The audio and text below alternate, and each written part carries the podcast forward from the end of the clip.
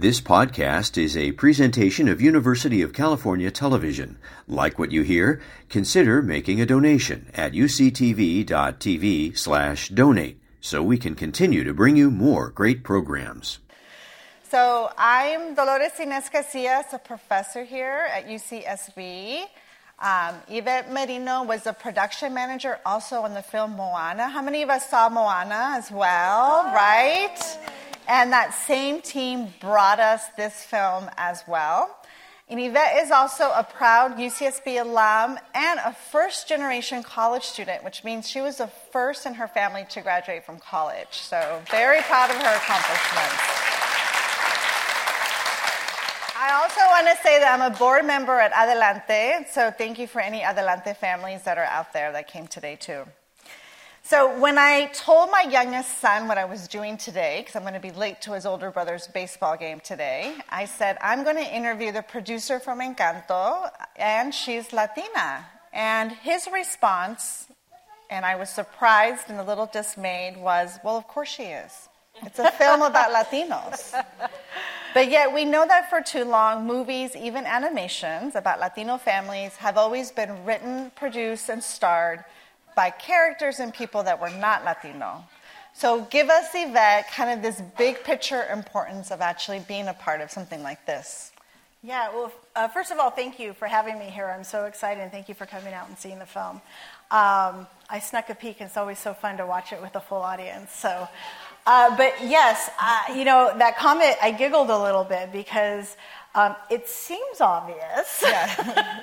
but not really so. Um, you know, very often, you know, I talk a lot about like when I was young and, and seeing different films, I never saw uh, characters that looked like me or my family that were on TV, and if they were, they were represented. Uh, you know, they were people in the background doing, you know, the help or, you know, maybe the villains or the criminals in the in the programs.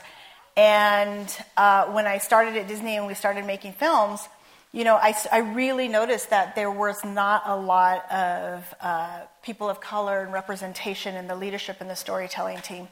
And that has changed. I've been at Disney for a very long time, and thankfully that has changed over the years, but um, I'm grateful that your son had that reaction because mm-hmm. that's how he sees the world. Like, of yeah. course, that would happen, but the reality of it is it's really not, it seems um, obvious to me and, and to you and your son, but not so obvious a lot of times within the industry because the industry has been around for so long and it's very, very structured. So um, I'm grateful that I had the opportunity to be in the room and to really talk about it, and that the filmmaking team, our directors, and all of our story team they weren't coming in like, oh, you're the Latina coming in and checking things off.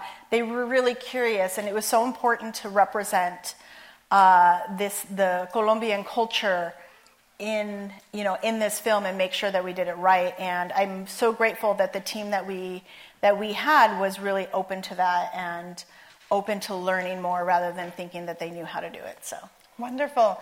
And just for some of us out there, you're the producer of this film, mm-hmm. the film that won an Oscar. Yes. So please tell me, yes, let's clap forever for that. tell me, what does a producer do? So uh, that's a great question because uh, the word producer is used in many different places. Uh, our films in our studio, my job is really to partner with the directors who are the creative leads of the show. And I do everything from making sure that they're, that what's in their head is communicated out to the team. At one point on a film, we'll have about 400 artists working on the film in all different capacities. And their whole job is to get the director's vision, whatever they have in their head, up on the screen. And so my job is to help translate that because sometimes directors, um, you know, need help translating kind of what's in their head and really to help guide the story. Uh, a big part on Encanto was really overseeing our cultural trust, who um, who came in and watched different versions of the film to make sure that we were representing the culture correctly, um, and then also so really, my big job is to partner with the with the directors to make sure the film gets done. I oversee the budget, all the scheduling, that kind of stuff. There's a whole amazing team that also helps me do that. And then also, I work with the company at large with the marketing and the rollout, and we talk about how the film is being marketed and how it's playing and all that stuff. Kind of la mera mera, the one in charge. yeah. Now, while you were making and producing this film, did you ever get a sense that it was going to be as big as it is? That kids would be singing We Don't Talk About Bruno in the car on repeat, and I think your families understand this or choosing a Madrigal character for Halloween, or even your daughter who's here, who's in second grade, wearing a sweatshirt with all three um, Madrigal sisters and like these beautiful different skin tones. Yeah. I mean, the aftermath and the success of it, did any of it kind of surprise you? Um, you know what? I think. Uh, we always hope we make we work on these films for so long. I was in I was on Encanto for about three and a half years. The directors were on it for were working on it for about five years, and we work in such a bubble and we can't talk about it, you know, outside of the studio, and and we work every day. We work very long hours and and you know, but we you know, sometimes we get things and we're like, oh, I think this is really, you know, people are going to like this or i'm going to enjoy it. And other times, you know, we don't know. But really, we kind of put it together. We put the best film together and we kind of just give it out, put it out in the world and hope uh-huh. people react. And of course, Encanto, uh, we made Encanto during the pandemic, so we made it all from home. And so we all made it watching it, you know, I made it watching it on my 13 inch laptop screen. And wow the first time I had to go into a theater to see the trailer, I cried a little bit because it was just so big and so mm-hmm. beautiful. And I was like, oh, look at what we're making. But then I was like, oh, I said, well, this is really beautiful. Like, it's better than on my little fingerprint filled laptop screen. And, uh, but you know, you just, you kind of put them out and you hope. And then it came out in the theaters, and then a month later it hit Disney Plus, and then that's when it really started um, you know, TikTok kind of got me through the pandemic. And so I was just uh-huh. scrolling through TikTok, and uh-huh. then all of a sudden I saw one thing. I was like, oh, that's funny, Encanto. And then I saw another one and another one, and then it really just blew up. So, what do you do when you're walking around Target and then randomly you hear a song from Encanto? I giggle. I do. I do. It's the. It's to me. I, I think I'm grateful for my job, and I think that uh, uh, I'm so grateful that I'm able to do what I do, and and you know, when I'm walking anywhere, like in, a, in an elevator, and I hear some like weird instrumental version of it, yeah. I'm like, oh, that's cool. I remember it always takes me back to even when um, we don't talk about Bruno was first created, and all of those stories of mm-hmm. like, oh, well, we need this song, and it's it's about Bruno, but he's not in it, and and we were sitting, we'd have every, again, because of the pandemic, everybody was home. We had these Friday night meetings with Lin Manuel, Lin Manuel Miranda, and he would be like, oh, okay. And then he literally turned to his keyboard. He's like, something like this dun, dun, dun. And we're like, okay. He goes, I'll be back. And within a week, we had the song, wow. and we were like, oh, this is good. Yeah.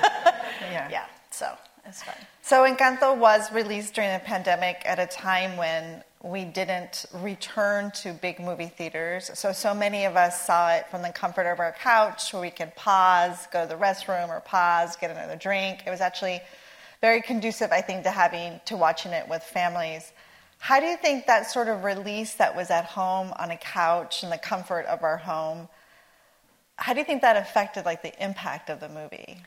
You know, our, we talked about it a lot even before it came out while we were making it, and we didn't. Of course, we didn't know what the future of the pandemic was and where it would be, and if the theaters would open. We were all a little like stressed and trying to like what's going to happen. Mm-hmm.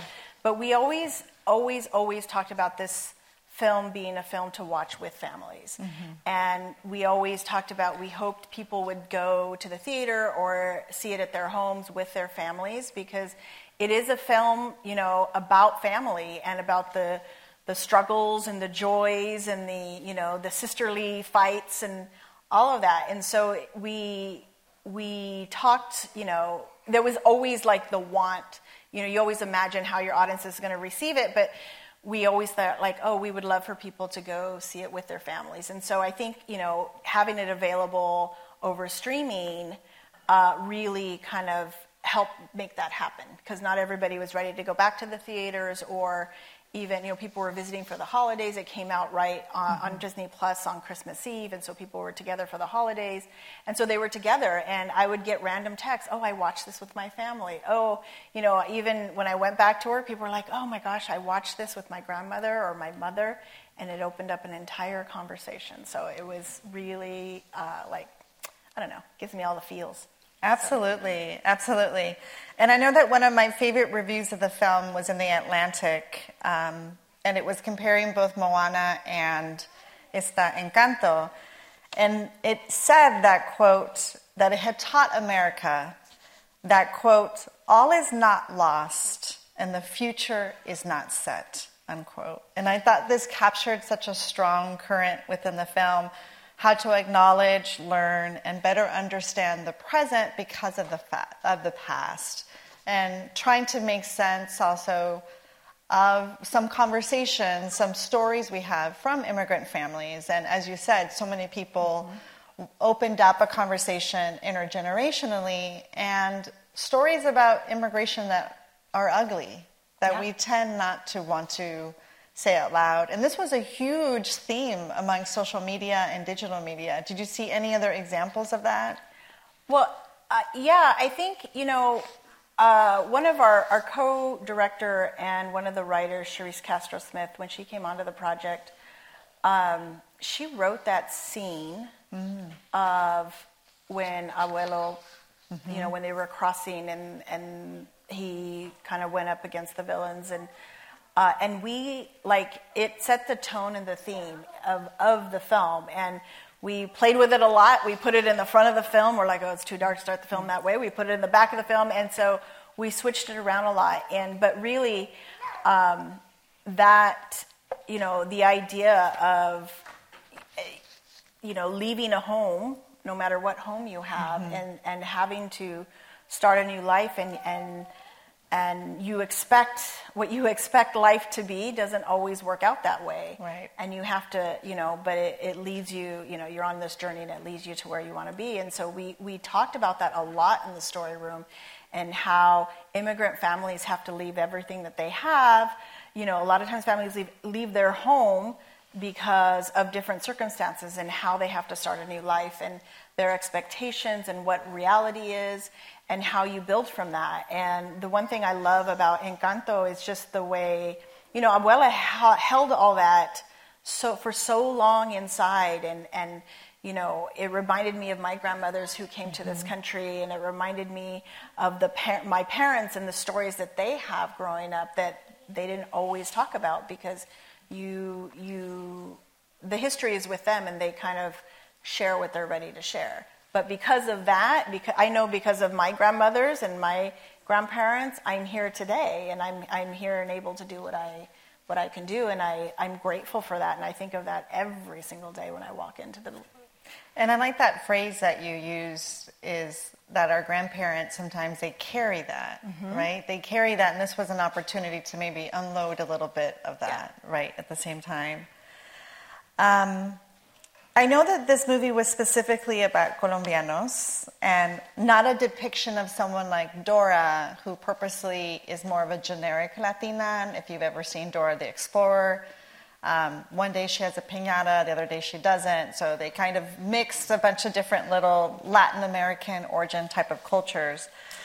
And it's also not Mexican specific as we saw, like in Miguel and Coco. But tell us a bit about the importance of highlighting a Latino ethnic group, Colombianos in the United States, given that Colombianos in the United States make up just 3% of our overall population. Yes. Uh, well, we, you know, when the when uh, Jared and Byron, the two directors, and Lin Manuel, they all wanted to work together and create this musical. When they started, we were kind of looking all over different countries in in South America, and really, you know, the more they um, the more that they did their research, the more they found that Colombia really is such a crossroads of all the different cultures. And so they started really diving into the history and research of Colombia. And they took a trip to Colombia and they had an amazing time. And um, they didn't take me. um, so, but really, you know, research is such a huge part of what we do at Disney Animation, and because we really want to create these worlds that are believable and these characters that are deep and rich. And so, um, part of our process is really our once we get our leadership on the team, we take them on a research trip. And we were all scheduled to go to Colombia to really so our our animators can actually see people from the country in their world, and the lighters can go see how the light falls on the mountains. And mm-hmm. there is so much research that happens. Unfortunately, our trip was scheduled for the end of March of 2020, so we had to cancel. We canceled our trip on a Monday, and then by Friday, we were all working from home. And so uh, we didn't actually get to go, but we quickly shifted once we realized the pandemic was not going to be two weeks that we had all hoped it would be. um, we quickly shifted and said, okay, well, we, since we couldn't go, how do we bring Colombia here? Again, one of the things that's so inspiring is that every single person on that crew uh, worked so hard to represent the country as it is, as beautiful as it is. And one of the beauties that, I mean, there's so, it's so beautiful with the music and the biodiversity, but really the um, diversity within the people, mm-hmm. right? And so we wanted to make sure that we had, that our family looked as diverse as many Latino families are. And I even talked a lot in our story room. I was like, yeah, I have cousins who have red hair and blue eyes, you know? Yeah. But nobody questions if they're Latino. Nobody questions. That's just how the family is. And so we wanted to make sure that we had, we had the opportunity with so many characters is to really uh, make sure that we're representing all different kinds and like how families truly are Afro-Colombian, you know, uh, red hair, dark hair, curly hair, straight hair. I mean, really, you know, us Latinos are all different mm-hmm. shades and, and colors. And, you know, skin tone, again, was a very, very big conversation that we had over and over again and making sure that as uh, as we were building these characters that we knew exactly what the skin tone was for each character and how it lit and how the light was reflecting and then as you know we're fortunate to work at disney animation because as it turns into product we took that to all of our consumer product partners of like, no, the skin tone absolutely has to be correct. I've turned down, you know, there were some products that we typically do on films. I was like, we can't do it. If you can't match the skin tones, we can't do it because it's so important for people to see themselves on the screen. Absolutely. I love that the quote unquote perfect daughter isn't a light skinned, what we would usually associate yeah. with what is kind of perfect, for instance. And a lot of people did remark very positively about the Afro Latino character representation, um, that inhaled it very quite positively. And a lot of people also talked about the accents, right? Mm-hmm. Like listening to this different type of accents um, by different characters throughout. Where some, what was the decision making kind of behind that too? Yeah. Uh, I keep saying we talked a lot about, we talk a lot at work. but we did. We wanted to make sure that the accents were correct, and, and we made the choice of Abuela uh, having the stronger accent, mm-hmm. and then it, it, faded a bit as it went down through generations, which happens a lot. Mm-hmm. Um, you know, and then we wanted, again, all over Latin America, there's many different uh, dialects and accents, you know, and it was, and a lot of people when we started saying that we were going to focus in Colombia, they were like, okay, can you make sure the Spanish you know, uh, accent is a Colombian accent? because when it's translated, it, a lot of times it's doing like a what they call a neutral accent, mm-hmm. which I mm-hmm. think is Mexican, but I'm not sure. Uh, mm-hmm. But so we, we talked a lot about it. Then we had a dialect coach come in and listen to every single thing that was recorded oh, and really give notes and then we brought the actors back and says oh can you say it this and put the accent here? Because you know in colombia it would be this. So we really paid a lot of attention to it. Again all about building those worlds that we don't when as people are watching the film we, we don't want them to be distracted of like oh that doesn't sound right. So we really just want to build this world where people can immerse themselves in the story even the fact that the film's title is in Spanish, mm-hmm. I think, is important, right? That in and of itself, it's something that we're forced to repeat and say out loud if mm-hmm. we seek to. Yes. That's true. I mean, we, again, uh, we always start with the title very early on, and many, many times because the film is around for so long. It changes throughout, but Encanto was always, always, always Oh, interesting. there and consistent. That's wonderful. So this is Disney's first Latino musical. Um, when, where were you when you got the call that you were nominated for an Oscar? Um, so the nominations come out at 5 a.m. in LA time. And so, of course, uh, I woke up and we were watching, we were on this group text with the other filmmakers, and we're like, oh, it's coming up, and oh, you know.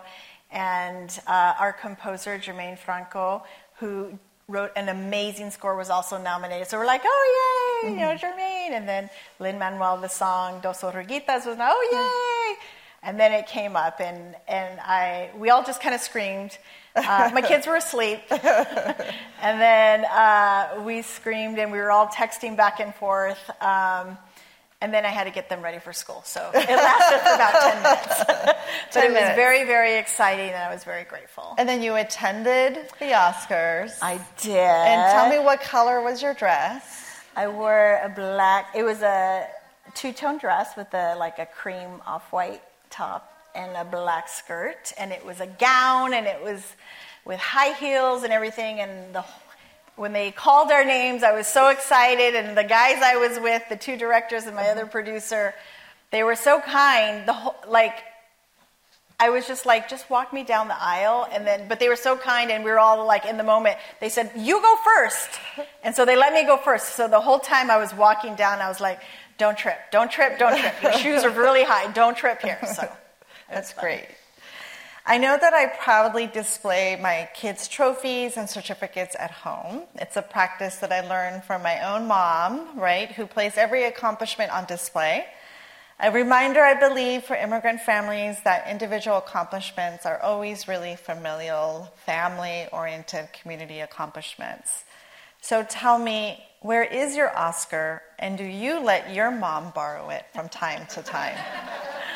Um, my Oscar is in the office. Um, I have a little office at home, and so right now it's sitting on the shelves there. But um, I did let my mom borrow. You know, the funny thing is that we were like in the middle of moving, and so we were having open houses in our house, and I was like, well, I can't have an Oscar in the house. That's kind of weird when people come through. So I took it. I took it, and I went to my mom's house, and I said, I just need you to like have it here for a while while we sell the house. Okay, and then like a like two months later, I went back and got. it. I was like, "What'd you do with it?" She's like, "Well," I said, "Did you take it out?" Well, I put it on the table. I was like, "Okay." I said, "Did you?" Sh-? She says, "Well, you know, my friend Penny came over, and I had to show her." and so, so she had fun with it. It's been on tour. It's been on tour. That's wonderful. Can we give her another big round of applause, please? Thanking her.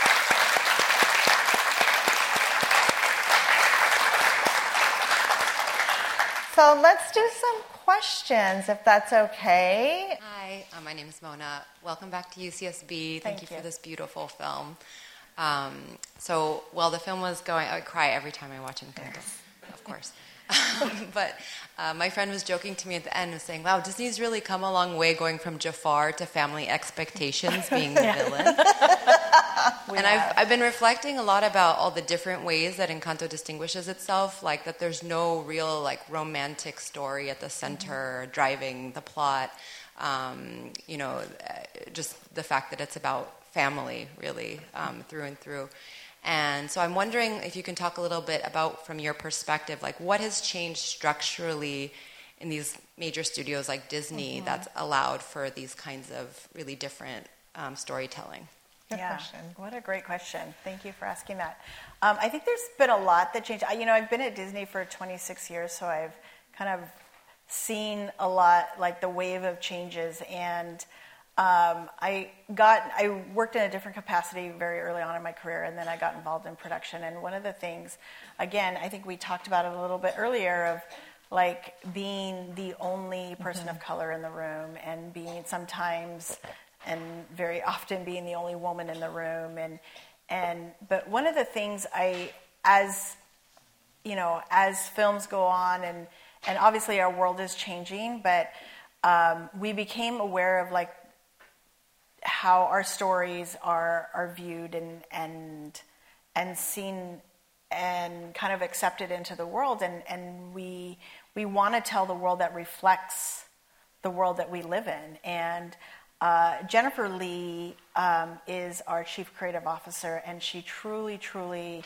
uh, leads under the guidance of, of you know these these films need to need to reflect the world and, and uplift uplift the culture that we're we're mm-hmm. focusing on. Or same with Moana. One of the things that we did really heavily on Moana was really create this, um, and it was the first time done in our studio ever. Our Oceanic uh, Story Trust, where they would see uh, the process of animation. We, we look at the whole film and storyboards many many times before it actually is finished, and so we would share that with our uh, cultural consultants and make sure that we are not only uh, not only not offending, not offending is like the baseline bar. I don't even like to use that, but the fact that we are uplifting and, and representing this culture that um, that people people live in, and and the same with many of our films, Raya and the Last Dragon, and even Encanto. We had our Colombian Cultural Trust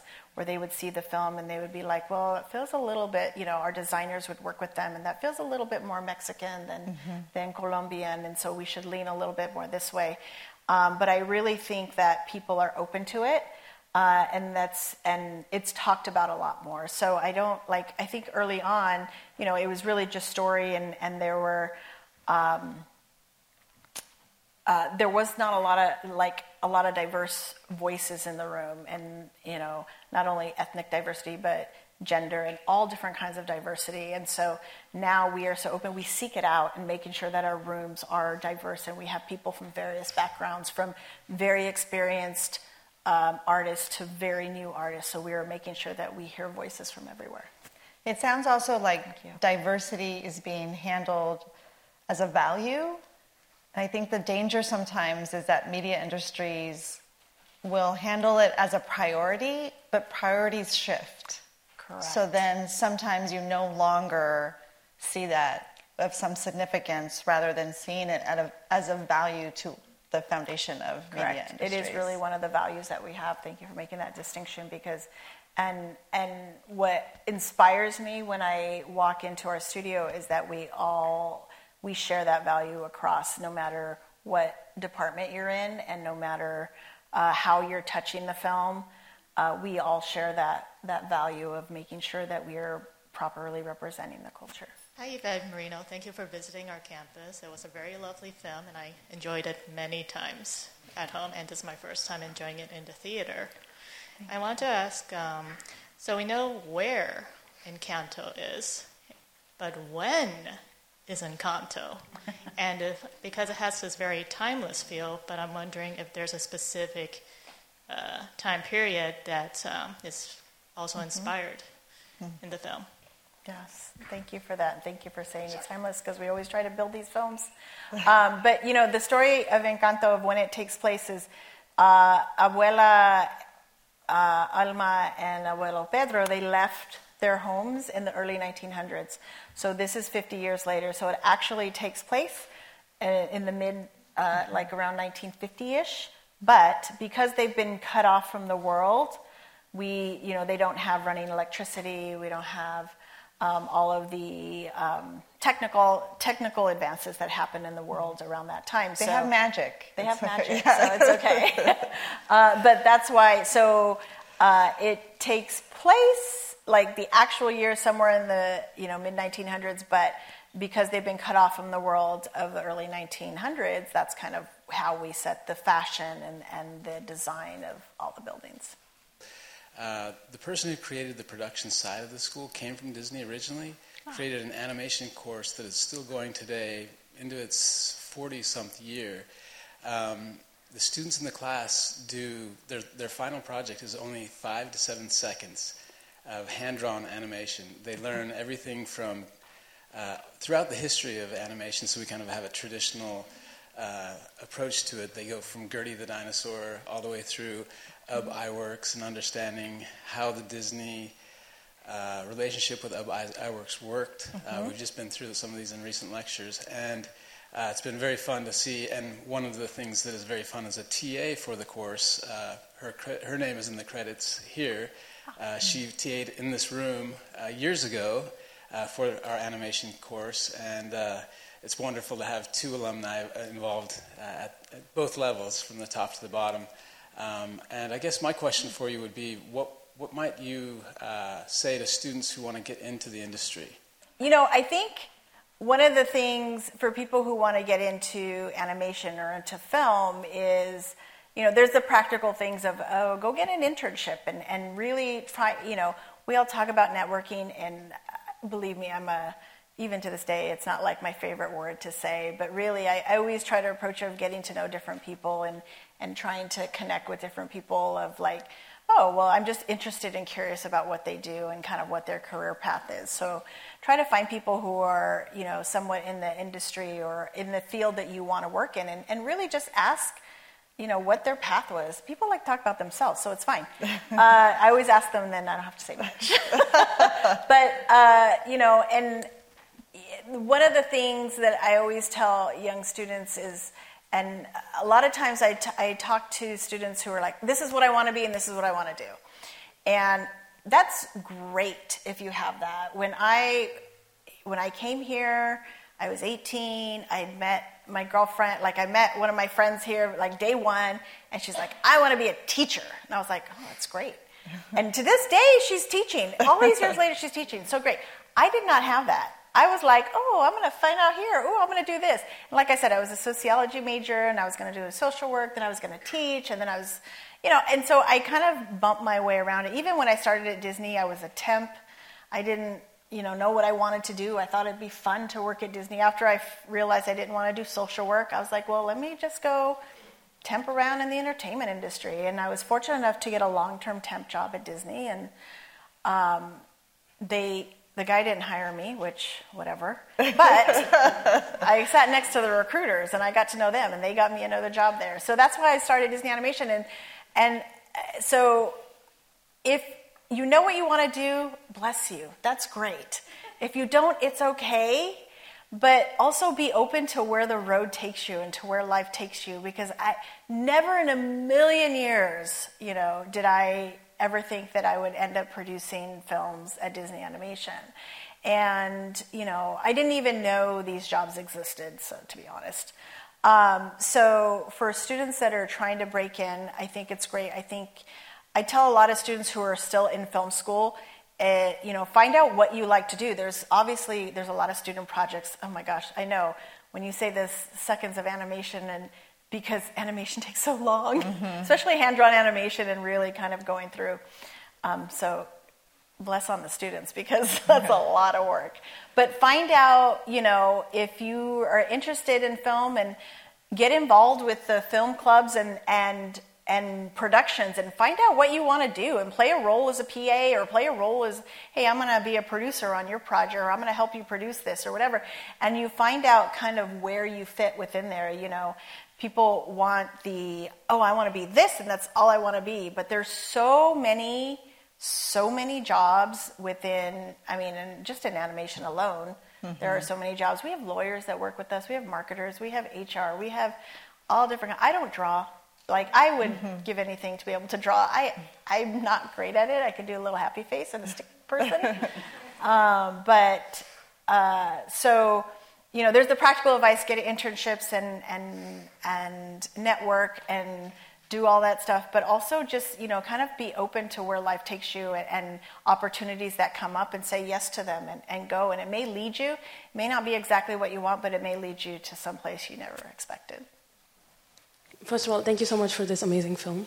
Um, I was thinking about what you said about di- um, about using like holding diversity as a value and all kinds of diversity like um, like gender or ethnicity and everything. Um, and i was wondering disney which has historically been very shady with the queer community i was wondering if we could get more conspicuous queer representation because raya you were on raya and the last dragon and raya and namaari are queer coded but the whole luca thing came out with the creator being like it's not it's not queer, and um, Disney's only queer when it wants to capitalize on Pride Month with rainbow Mickey Mouse ears. Mm-hmm. So I was wondering where you see this going. Um, I, I think it's important, and really going back to what um, I was, what we talked about earlier, is that it is important.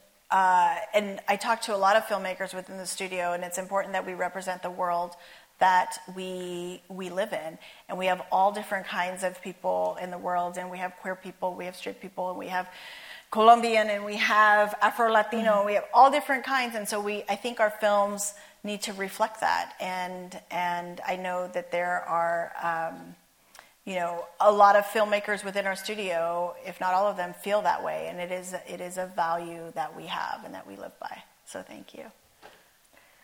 Well, hopefully, this is an opportunity also to have her go back and say, you know, someone asked me a question about queer representation. Mm-hmm. So these these are you know productive moments for sure. Great. Well, I'm sure she would love to sign some posters for people. So thank you again so much for coming and supporting the Pollock Theater as thank well. Thank you.